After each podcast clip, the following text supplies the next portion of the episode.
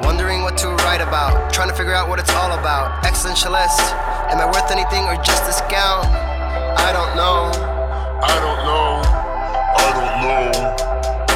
Spending time all alone, sending my songs through the phone, dreaming of a better home. We more focused on trying to hone this craft, witchcraft. I hope the brujas let this last. I don't know if the earth is painted. That was the great sounds of Watts with Outside on WNHH LP 103.5 FM New Haven. Myself, Prestige, with my partner in crime, Long Island raised, Elm City made, EZ BlueZ is in the building. EZ BlueZ, you are better with introductions more than me. Who do we have this today on Behind the Brand?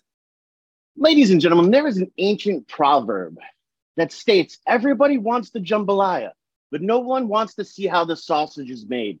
And that is so supercalifragilistic because you really have to think about it. What makes this city run? What makes anything run? Money, okay? As the saints of the Wu-Tang once said, cash rules everything around me. Cream, get the money, dollar, dollar bills, y'all.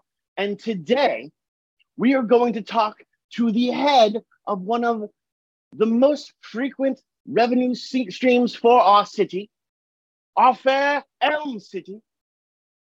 We are talking with the head of the parking authority, the man who says that that spot needs a meter and when that meter should happen and why.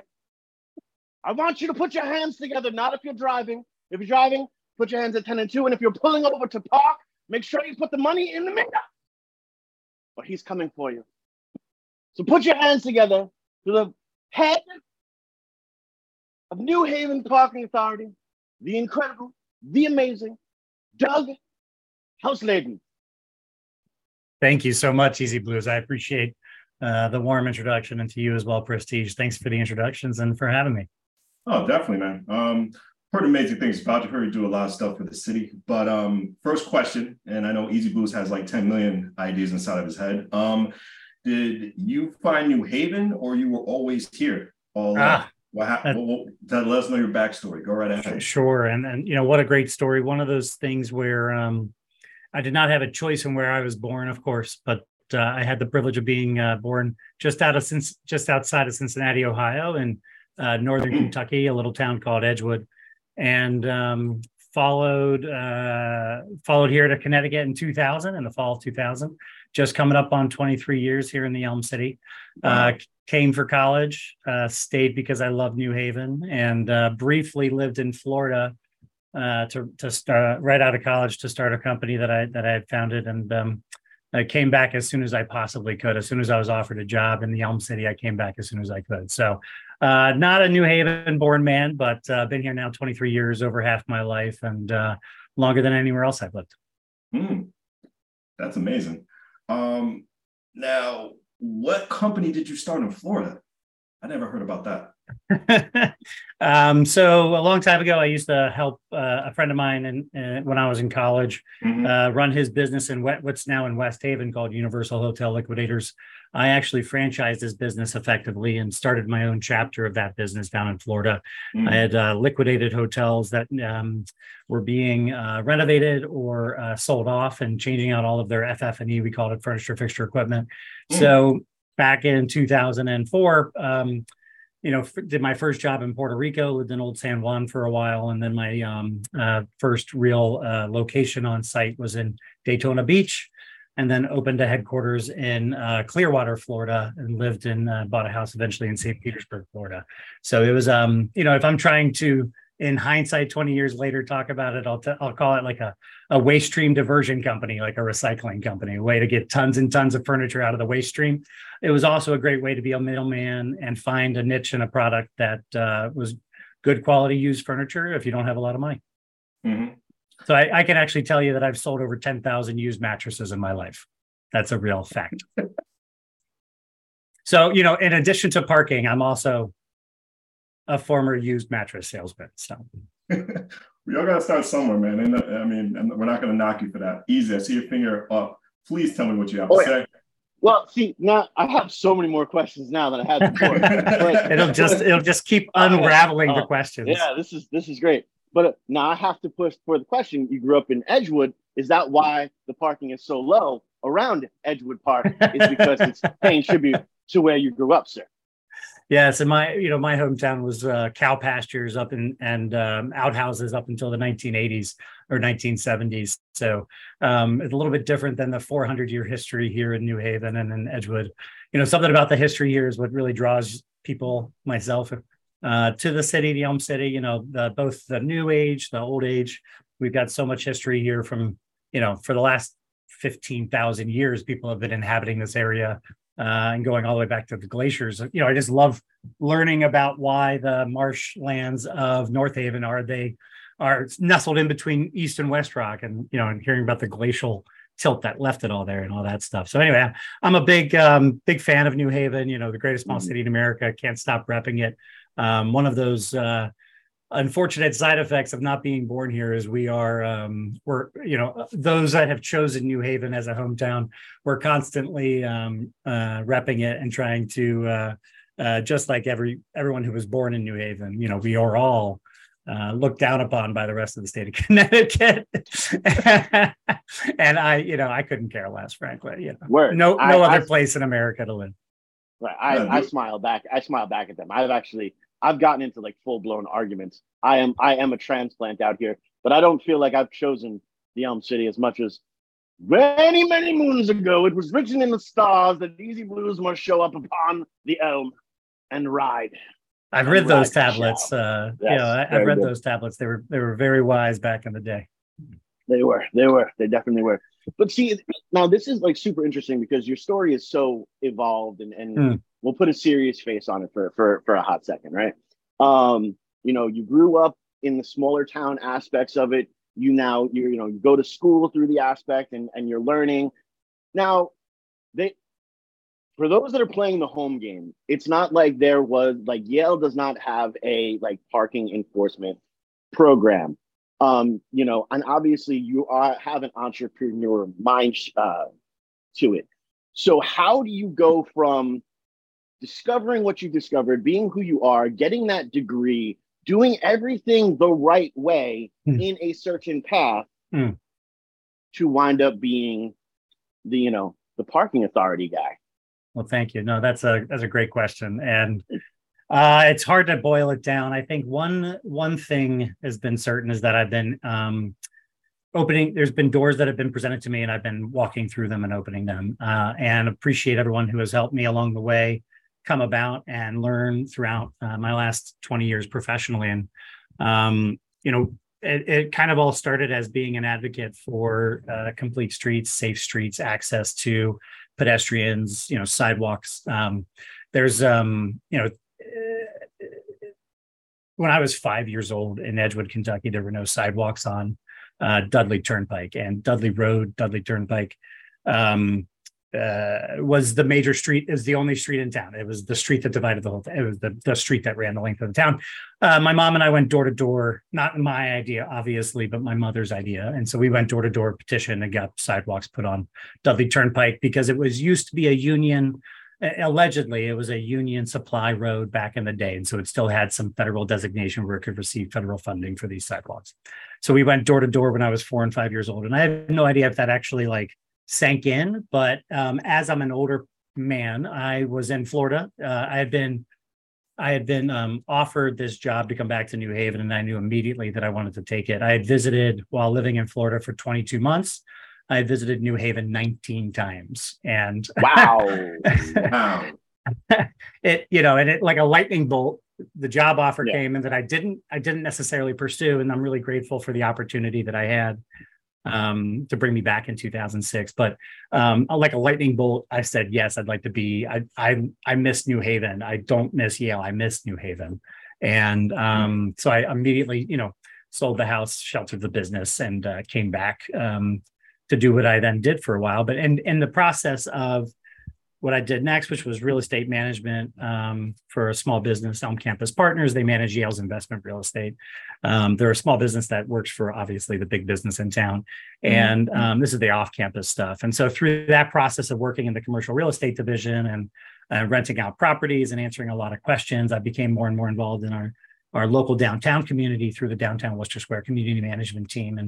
And there were a couple of events that sort of like a lightning rod sort of, again, triggered me to like sort of act in a certain way. And one of those was Mila Rainoff's death in 2008. She was a pedestrian crossing the street, York Street and South Frontage. We'll talk about red light cameras eventually, maybe today. And 15 years later, we've finally been approved for red light cameras. And there was another death that was tragic that kind of electrified me as well. Gabrielle Lee, an 11-year-old young girl who was over in the Westville section of Upper Westville section of Whaley Avenue, and was killed by a red light runner when she was crossing the street, going back and forth between her house and the laundromat. And those two events really triggered, kind of coalesced into a moment of also just political awakening and sort of growth as a human, being about 25 years old at that point. And the Obama election really made a lot of people believe in town and around the country. And,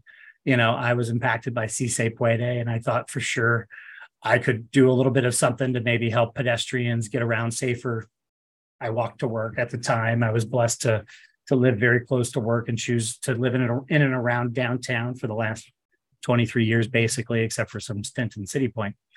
So, you know, there was a gentleman named Ed Anderson. I remember running into Ed. I forget Ed's dog's name, and forgive me, Ed. I'm going to be EZ BlueZ. Do you know who Ed Anderson is? And Anderson Scooper? No. Okay. So anyway, I remember running into him on Crown Street, and I was like, Mila Rainoff had just been killed by a car, and I was like, this is so intense. Like, it's 2 blocks to work. She's just walking home, and I live 2 blocks from where it could have been me. And he's like, well, get involved. Here's how you get involved. Go to the management teams and get involved. And then I remember going to the management team and sort of getting involved and going to a few meetings, and I'd ask them questions about traffic safety, and they were like, well, why don't you run the public safety subcommittee of the management team? You seem like a good chairperson for the public safety committee. I'm like, oh, cool. How many people are on the public safety committee? They're like, you. Oh, if you say yes. Yeah. Oh. So like with an opportunity and a title, I was like, sure. All right. I'm the chair of the public safety committee. And I walked next door, and there was an Elm City cycling meeting happening. This is how I remember it, at least. And there's this gentleman named Mark Abraham, who now runs Connecticut Data Haven. He was leading the meeting, and this was a time where they passed the hat. Everybody would take turns leading the meeting. And I walked in very late, and he goes, oh, who are you? I walk in, I try and slink in. You know this feeling when you walk into a public meeting? You're like a little late. You're like, give me that chair next to the door. Totally relatable for both of us, all three of us. Yeah. Extremely relatable. We know exactly what you're feeling, but continue. Yeah. It's like, don't mind me. I'm here. I'm the public. You know, shh, fly on the wall. So I try and slink in, and Mark goes, who are you? And where are you from? And why are you here? He's like, and little did I know he had asked everybody in the room that. I didn't know that. I was 50 minutes late to the meeting. Right. So I said, my name's Doug. I'm the incoming chair of the Public Safety Subcommittee of the Downtown Worcester Square Community Management Team. That's a mouthful. And I'm a pedestrian, and I don't really understand the cycling world. And I'd like to get on the same page as the cyclist, because traffic safety involves all of us. And if I'm a pedestrian, you know, cyclists and pedestrians got to work together. And he goes, exactly. We got to do a petition and get a coalition together. And we got to go every management team, and we got to go to all of these nonprofit orgs. We got to get all of these people to say yes to this thing. And I'm like, what are you talking about, sir? But then that summer, we spent the whole summer getting petitions done and passing complete streets ordinance when then Alder Roland Lamar and then Alder Aaron Sturgis Pascal were on the board of Alders, amongst others who helped shepherd that up. Anyway, so that's where I come from. I just come from this advocacy world that, like, I keep opening the doors that are presented to me, and you know, got to give a lot of credit to Mayor Tony Harp, who appointed me back in 2014 to step into the city as director role. And I really appreciate that opportunity. And here I am now. How are you so tolerable? How do you manage all that stress, because when it comes to parking and meters and just controlling different vehicles, we got bicycles, motorcycles, cars, trucks, especially in New Haven where everything can be so congested. How are you mentally stable as a person? Also, I want to just tack on to that as well. How are you still like able to go out in public and like do these shows like this where your face is known? Because like now there's a ton of people who are be running up to you being like, hey, why did I have a car towed, man? Exactly. This is where our Wonder Twins minds unite. Yeah. And we're thinking the same thing. Exactly. Yeah, I can tell you with a surety that it's no easy feat to keep a level head. And I can also assure you that I haven't necessarily, I could have done better throughout my time at the city of New Haven. And to this day, I'm always working on being a better man and being a better partner and being a better coworker and leader. And you know, it's easy to get down on yourself, but you know, it's a lot harder to pick yourself back up and go back out there and lead once more. And I would say that, a lot of, you know, having outside extracurricular and a support system at home is really the key to everything, you know, whether it's your family or your friends, you know, making sure that people that really know who you are so that you don't get lost in your work is really important, I think. But it's not easy, right? Mm. I can also tell you, not thankfully, but, you know, for the last 2 years, 24 months, I have not issued a single parking ticket because at the parking authority, we do not give the parking tickets for on street. That's all the director of transportation, traffic and parking. So I did take that hat off back in 2021 so that I could focus our parking authority efforts on the Union Station redevelopment and other things at our parking authority. So it has been a lot easier to go out and about since I'm no longer the guy behind the parking tickets or the guy behind the broken meters. But I can tell you that those 8 years working at the city of New Haven were tremendous. And the amount of learning that I did on the job and throughout, you know, I've got to thank the residents of New Haven for their patience with me, you know, my colleagues and coworkers for the same. It's been a long journey from traffic, you know, from the guy who was trying to just do the public safety chairperson all the way here to the executive director of our partner authority now, you know. And we thank you for being on WNHH LP 103.5 FM New Haven, myself, Prestige, and my partner in crime, Long Island raised, Elm City made, EZ BlueZ is in the building. And Doug, I can agree with you. The show is getting easier because I got EZ BlueZ with me. Continue, EZ. Well, no, it's super interesting. And I really love the fact that, you know, you're doing the name drops and stuff. And I love how you checked in with me to see, like, if I know the person. Because I actually go really far and beyond to not know those people and be put in those situations, because I would be put on councils and stuff, and then I can't be 100% myself. Everybody wants an EZ BlueZ to show up at one of these meetings until EZ BlueZ shows up at one of these meetings. I'm probably going to be 50 minutes late. That's why Prestige and I work out so well, because he can sneak in the side and no one knows he's late because I'm kicking the door in and singing show tunes while I'm walking in. It's just the way things go. So I think I absolutely but I love that you came also from a place of advocacy, and you continue to have that advocate's heart. You know, again, I like to make jokes. I like to have a little bit of fun, but it really is, you know, to pay tribute to the awesomeness that goes through. You know, it takes a lot to run this city. A lot of people will think it's, you know, point A or point B or some certain person that can do this, when it's not. It's a whole lot of helping hands. You know, they say it takes a village to raise a child. Well, it takes several villages to run a city. And, you know, all the working parts have to work together. How are you with that networking aspect of it? You know, obviously you networked your way into this position, but you're still using those skills. That's what I want the listener to take home is, you know, how important it is to continue to network, to continue to grow, and how really at the course end of business period, it's those relationships that we build that can bring us forward. And I think you have a great story for that. So the floor is yours. Oh yeah, no, most definitely. That's a great question. And I think my best advice to people is you got to network to get work. I don't know if you know that expression. I can't remember what movie it's from, but you got to network to get work. And it's knowing about the opportunity is 90% of the challenge.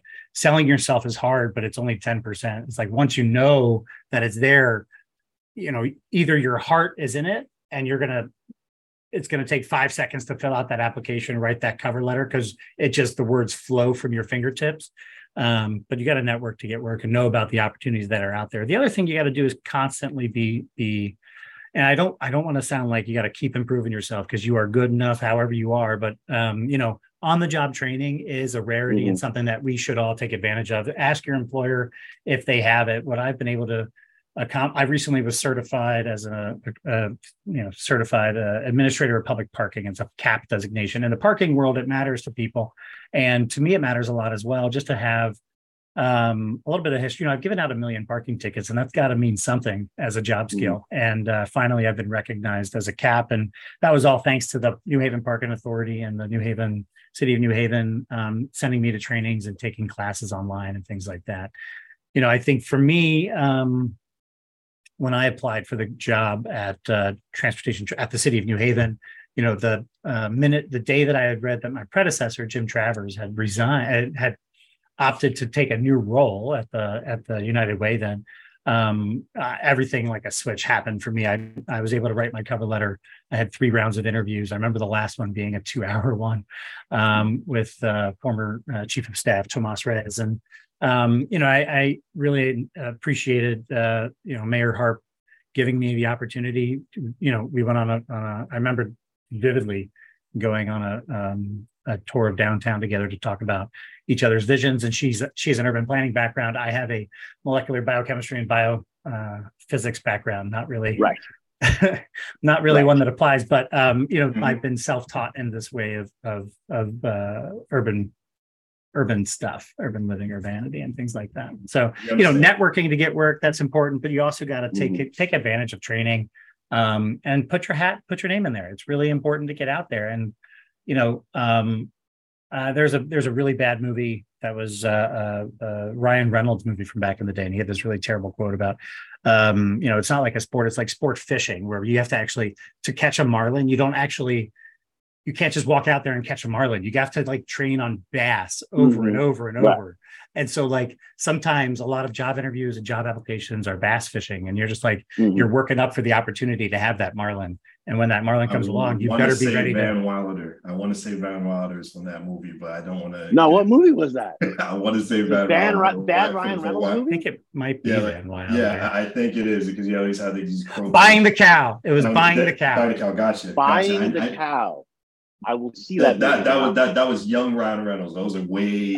Anyway, go ahead, because I can nerd about. I can't believe that Buying the Cow, Ryan Reynolds, was just referenced. That was my fault. My fault. No, it's okay. But you got to be ready for the marlin when it comes around. So you got to do a lot of bass fishing to practice. Well, no, see, I think this is super, super interesting, because, you know, we'll talk about the elephant in the room just for a hot second, because. Gentlemen like yourself and myself, it might be a little bit easier to do that person-to-person networking aspect, just because there are more doors that are available for us. But it's also a matter of, I love how you say you have to put yourself out there. You have to continue to put yourself out there. You have to continue to grow. For the millennials out there that are trying to figure out how to do this, you got to treat it like Pokemon Go. You don't just get the Pokemon, then you got to train the Pokemon so the Pokemon can evolve. You are the Pokemon. Evolve. You know, but I feel like Pokemon is just this one slice of how to network. You know, you have to also play Smash Brothers, and you also have to play all of these things. So you got to be on the LinkedIn's, you got to be on the Chamber of Commerce, you got to be on the networking, the random networking at late nights, you know, the business after darks and things like that. And if you put too many eggs in one basket, it's always, not that you were saying so with Pokemon Go, but like, metaphor. You know, no, definitely. If you're only on LinkedIn or only here or only on Indeed, you're only going to see so much. And you got to, you know, tell your family members you're looking for a job. Tell your friends you're looking for a job. The strongest reference are people that trust you and love you. And they probably know what's probably available in their networks, at least. 23 years living in the Elm City. What do you miss the most? About what? No, not living in Elm City. No, being in Elm City, living in Elm City. Like, what do you miss the most? Because a lot of stuff has changed. Outdoor swimming pools.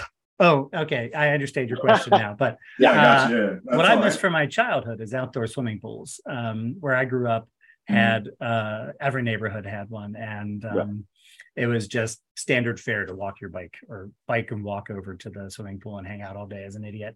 Those were children, not for grown adults. But and you know, I found a lot of community, and I have a lot of memories that are very positive from certain establishments that are no longer here. You know, particularly I'm going to throw a big reference to Richter's. I'm a friend. You know, I haven't seen him in a number of years, but I used to be or am a friend of Richter Elser, someone I care about deeply. And you know, his Richter's eventually was owned by Dieter and the whole crowd. And, you know, I love what Ordinary's done. I still miss my half yards and those moments. C.O. Jones was a big favorite of mine restaurant wise, back on State Street. And, you know, I can keep rattling off Yankee Doodle and things like that. Yankee Doodle. Yes. You know, for the first, many years. No, it's good. Yeah. I miss their bacon wrapped hot dogs. I mean, that, nothing cures a night out like a bacon wrapped hot dog. You know, I just I've been here for a long time, and business is not easy. I'll tell you that. I've tried. I had my own in Florida, and I can't imagine what it would be like to have a food service industry in business, and like that just sounds really complicated. So, you know, throughout the years, Cafe Adulis comes to mind, Hot Tomatoes comes to mind, but I used to have a lot of stomping grounds. But then again, you know, some businesses are here still. Claire's Corner Coppey had never left. You know, 116 Crown has celebrated 15 years, and I remember them opening in 2008, and really appreciate their support and, throughout the years. So, you know, I don't know, any big ones that I missed, the changing? I was going to say Cutler's. Phil Cutler. My childhood, I miss Cutler's, walking into like the old video game, old Pac-Man thing was there. I missed the cat. The cat. I miss Phil. Yes. I just miss Phil. Phil was a great guy and taught me a lot. The whole staff was great. So that's just a gem for me. But I had the privilege of working with Phil in the final 5 years of its existence of Cutler's on Broadway. You know, and I know, you know, properties gets a bad rap, but when a great tenant is around, they do work pretty hard at the time. You know, with Phil, they downsized them this side, they switched them to that side. They did whatever they could to work with them to stretch it as long as they can. But of course, the record industry at the time was just not going to. The CDs were just not going to happen. Yeah. So, but I miss Phil, and he's out in Branford. I see him every once in a while. He's a great tennis player. He's so damn tall. You know, that frickin' serve. I don't want to see what happens to it. Probably just bounces over my head.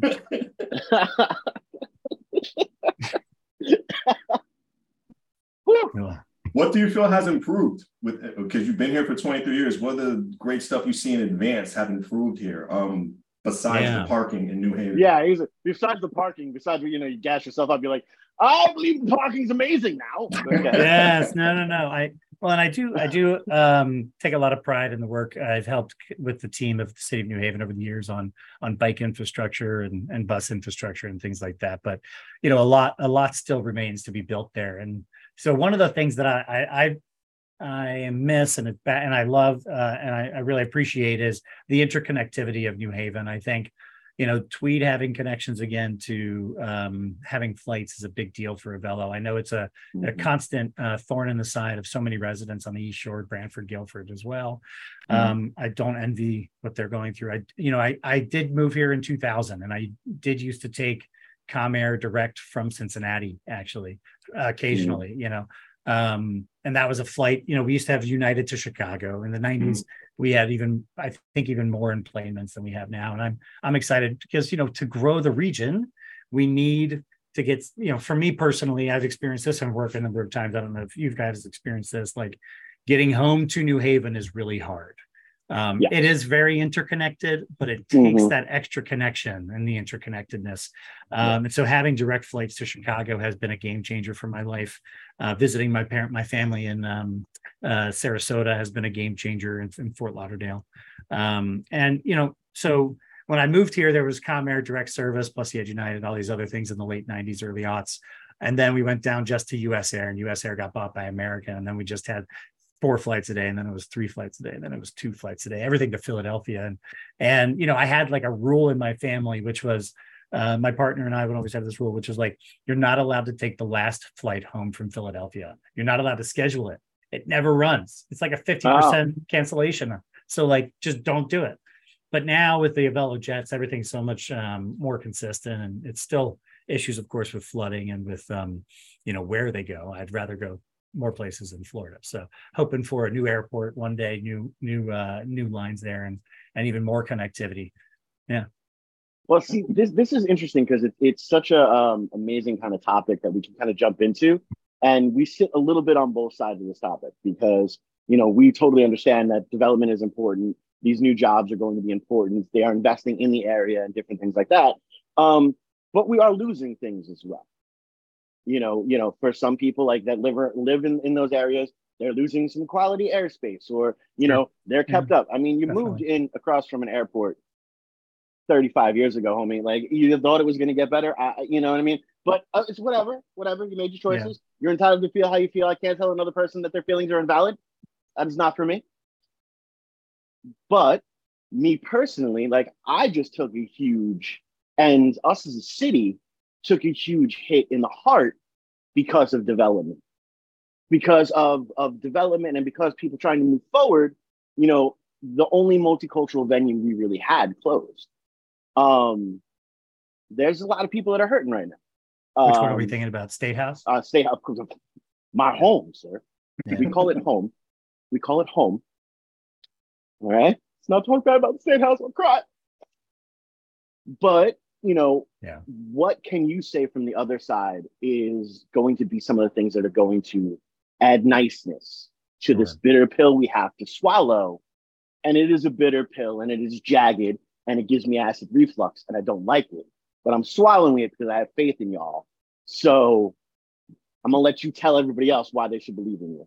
Yeah. Well, and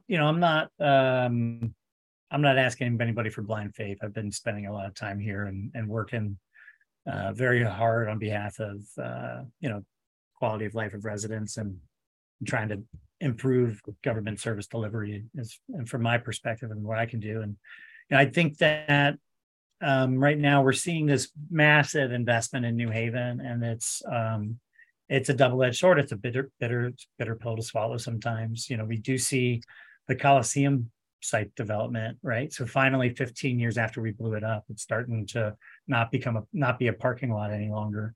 You know, we lost the arena, and we got the FBI building. We also lost the Farmington Canal Line when we did that. You know, there's a lot of trade-offs. You know, I worked for Mike Piscatelli for a long time, and he used to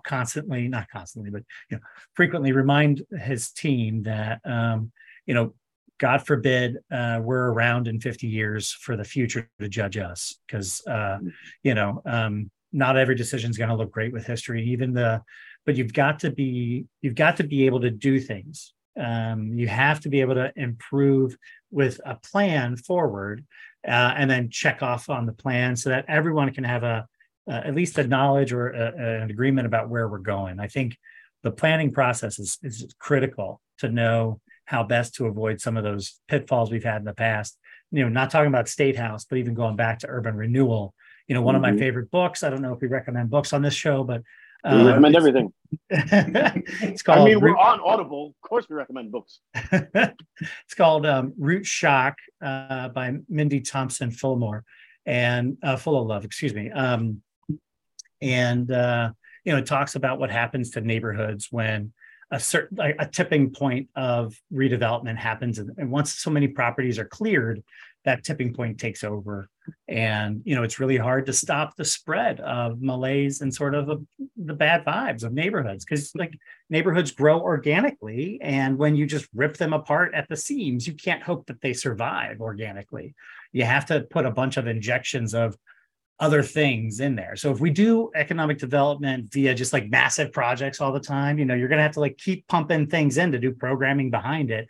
If you let stuff just grow organically, you know, you get this, you know, plentiful and like bountiful cornucopia of offerings that entrepreneurs like Slate Ballard and other people can take minor risks instead of major risks. And we can actually go from like a you know, in the property world, you think about going from like a 1-story to a 3-story to a 6-story to a, you know, a larger, you know, slowly over time, things aggregate and you can kind of build the capital and build the business and the growth behind it. But I think, you know, we've been suffering so much in this town since the 1950s and 60s, since we were the largest recipient of government per capita spend on urban renewal. And, you know, it's been taking a long time to heal those scars. And I don't think we've nearly done it. And we're making new ones as we try and repair the old ones. Mm-hmm. I thought you were going to say something. I'm sorry. Yeah, no, definitely. And definitely more, first of all, I really appreciate the candor there because, you know, obviously they warned you that I asked weird questions, and that's fine. Darn it, the guest has done the research. Boom. I'll just say, like, you know, we still have like a third of downtown whose wastewater goes into the harbor when it rains a lot. And like, so we have a lot more work to do until we don't have combined sewer overflow systems. And we can actually, during a rainy day, go walk on the beach or go walk down by Long Wharf without smelling yesterday's poop. You know, it's like, these are, I think that's FCC compliant. Yeah. Like, yeah, that's like, we could go with poopy as well. It's fine. These are the basic things that we still have to accomplish here in New Haven or like in America. And like to think that we're fully developed is really to kind of really underappreciate just how developed we were in 1935, 1945, before all of this urban renewal stuff happened. We had not a square foot of development available in downtown at that point. This is why I feel like conversations like this should happen more often, because we are learning more about the big picture itself. And it's one of the things, I mean, any type of administration you can hold accountable or whatever, but what I really enjoy about Elliker's administration is several times this man has come out on air and been like, we messed up. We're trying to do the best we can. The world is changing super rapidly, and we were on the wrong side of that. And I find that is something that needs to happen more and more and more throughout this entire interview. You have stated, you know, you made some decisions, you made some bad ones. You're trying to do the right thing this time. You're trying to evolve. That is something big. I feel like if more people, like, I don't know, if there's an incident where there is lethal force used where it shouldn't be used, if, you know, the precincts were like, hey, we're human, we made a mistake, we're going to try to be better tomorrow, we would get a lot further than, as per regulation, we were in the 724-967, and this was absolutely fine because it was justified under the 626. Like, it's okay to be wrong. And it's okay to know that the level, like, it's okay for children to know that parents can be wrong. It's okay for children to know the teachers can be wrong. It's okay for us to know that our government can make wrong choices because we're human. We are so. And it's okay to be on WNHHLP 103.5 FM New Haven, myself, Prestige, and my partner in crime, Long Island raised, Elm City made, EZ BlueZ is in the building. Doug Hausladen is with us on Behind the Brand. I got it right, thank God. Go ahead, EZ. Yeah, you nailed it, bro. Good job. Yes. But no, you know, we are so flawed as a species, we had to invent an eraser. And I think we've gotten so far away from that. You know, we chase down this ideal of perfection, whether it be through Photoshop, whether it be through Instagram filters, whether it be through my TikTok channel. You know, you sit there and you're constantly moving forward, but we forget. Yeah. This is something that I really do appreciate about this administration, and something really super learning and appreciating about you. Was this something that was ground in you in the small town? You know, with the outdoor pooping, or like, you know, something about you know, I think something about the science education I was, you know, as a kid, really was hammered into me to have a hypothesis and test it. And you know, I worked on HPV vaccinations, I worked on cancer drug research, and I was a pipetter. Like, let me be very clear about how much I did here. People told me what to do, and I did it, and I tried my darndest to do it right. But like, you know, but we were, you know, I worked for 3 years to maybe find out that conduct disorder may be on the 17th chromosome, maybe. And further studies will narrow that down and build on the work. So I think something about the scientific method really does help me at least get over my fear of being wrong. And I think, I think the fear of being wrong is a good one. It's one of those, ingrained fears that we have as humans to survive. And if we accidentally step over this cliff, if we're wrong, we're going to die off that cliff. So there are certain decisions when wrong are big decisions that end our lives. And I do think that our fight or flight mentality, those reactions come out during our wrongness. And I think it's really important for leaders to really step up and embrace the fact that we all make mistakes. We're all human. We're all fallible. Mm-hmm. Just because I'm a boss doesn't mean that I'm not wrong from time to time. Absolutely. And the goal being asking a lot of questions up ahead of being ahead of the decision, having the right inputs, making sure you hear, remember that movie Minority Report, making sure you hear those minority reports, the people that are against the idea, making sure you have the atmosphere at work to actually pose bad ideas, to pose good ideas and have them flourish, and to have bad ideas sink after being welcomed. And all of this is really hard, but to your point, EZ BlueZ, we're evolving as a species. We're not far from caves. In fact, people were living in caves in the 1950s in Southern Italy, and people had to tell them not to, because we have other places to live. But we're not that far removed from cavemen, cave women days, and to think that we are is one of those great the Achilles heel, or one of those great oxymorons of the human condition. To think that we're so amazing because we've been to the moon, but we can't take care of our poor and helpless. Yeah, right. So we got a lot of work to do as a species. No, and I think that's absolutely incredible, and I love the fact that we got a government official to kind of admit that. Let's be real. Let's just say this might be some of the best moments in radio of all time. Tulip Surprise goes to Prestige because I forgot to show up. I'll show up about 50 minutes later. And slink in and not be recognized. Yeah, the chair shall not recognize. I'm kicking the door in. I'm singing Feliz Navidad in the middle of July because I can. Yeah. But this is it's so super, super important. And government actually does work its best when you have two points of view, being able to have a civil debate and finding out what's going to be the best medium ground. Yeah. We are so polarized right now as a mass media world and really nation that almost seems impossible. How are you guys able to, because, you're dealing with people who don't necessarily believe what you believe. I've had conversations with people who have run that, don't believe in truth or words. How are you able to maintain and kind of bridge that gap? How are you able to give that olive branch? Because some of them I don't even necessarily want to talk to because I don't know if they can speak, I don't know, words. Well, I'll tell you that running the New Haven Parking Authority has been a true joy in my career. The team we have is phenomenal. We have, typically we have over 60, up to upwards of 70% of the people working for us that are New Haven residents. And we got a lot of longtime residents, a lot of longtime employees. Just had a retirement party for someone celebrating 45 years with the firm. Wow. Wow. And, it's amazing to join that team full time and for the last 2 years and for my foreseeable future. It's part of the joy about being a public authority is, we are empowered by the people, and our board of directors, our board of commissioners. If, 5 deep, great residents in New Haven, they have to be residents.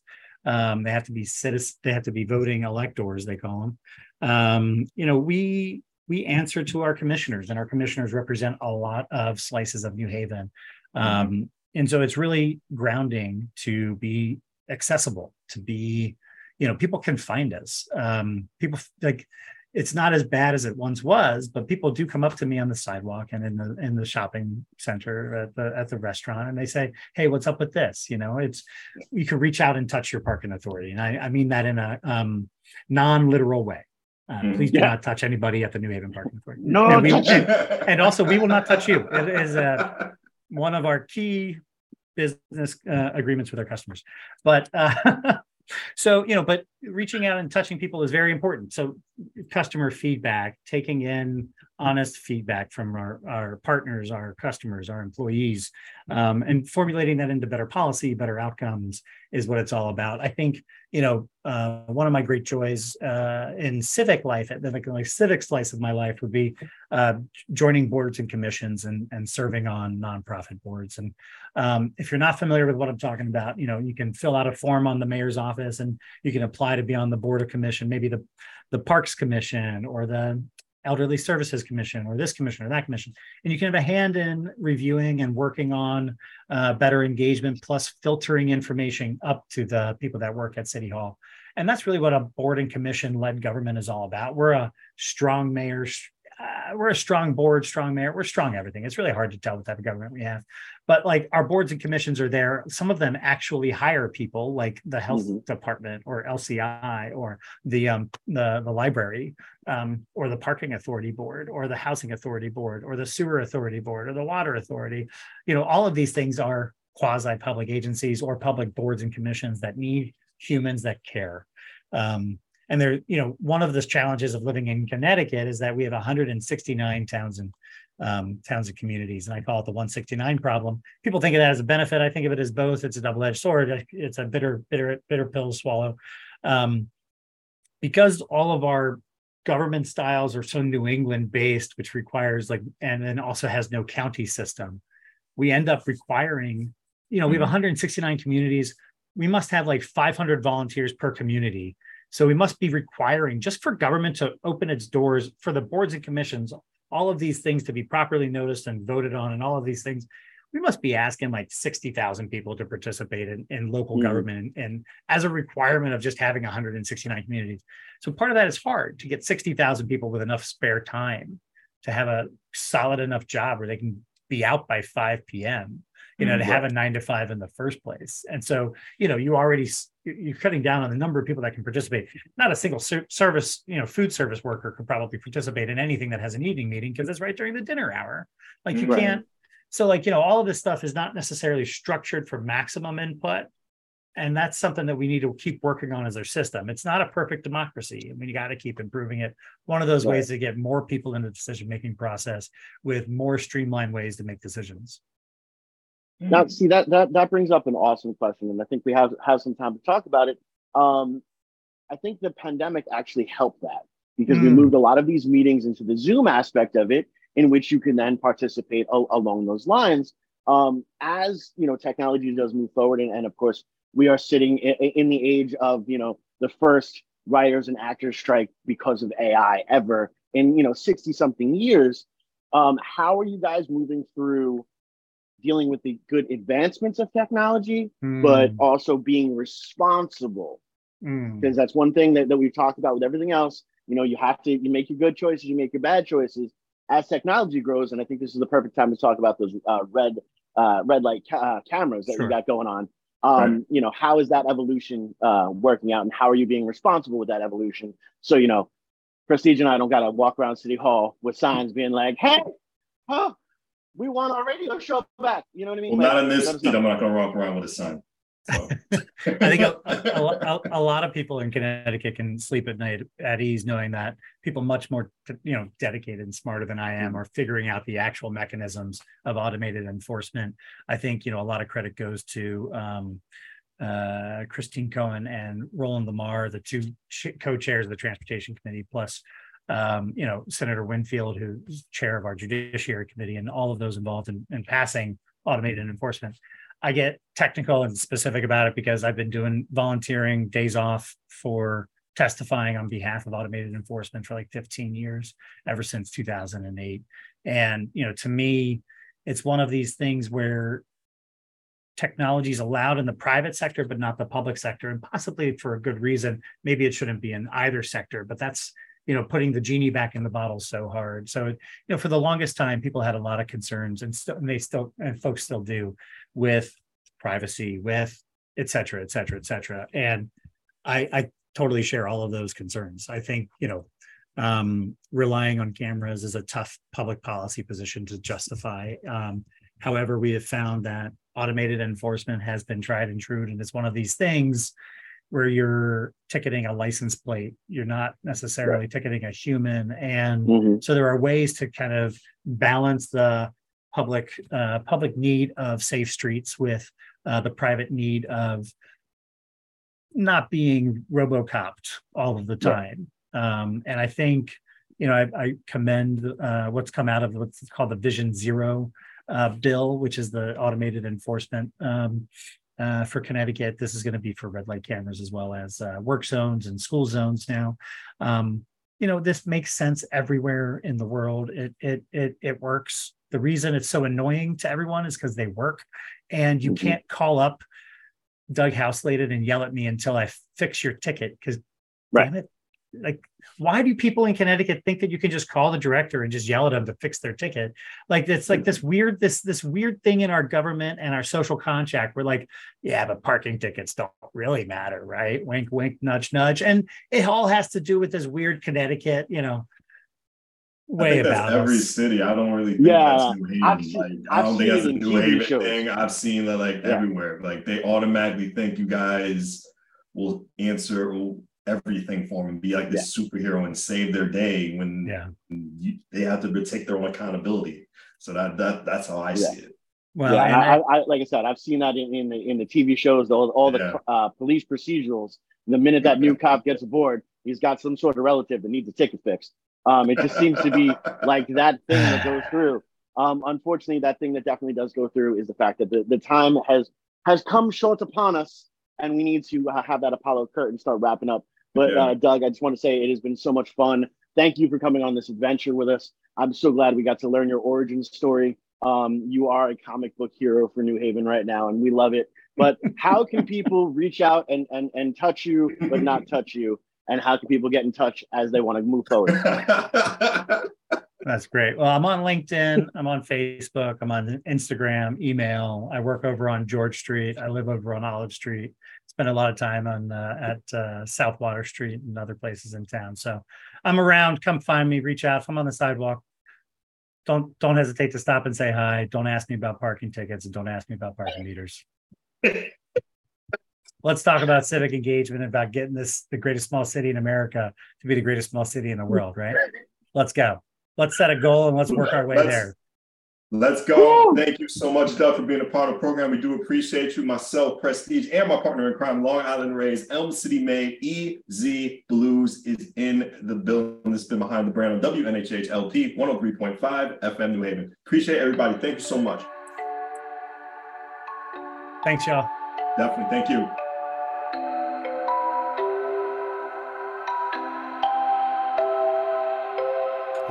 To write about, trying to figure out what it's all about. Existentialist, am I worth anything or just this gown? I don't know, I don't know, I don't know. Spending time all alone, sending my songs through the phone, dreaming of a better home, we more focused on trying to hone this craft, witchcraft. I hope the brujas let this last. I don't know if the earth is painted.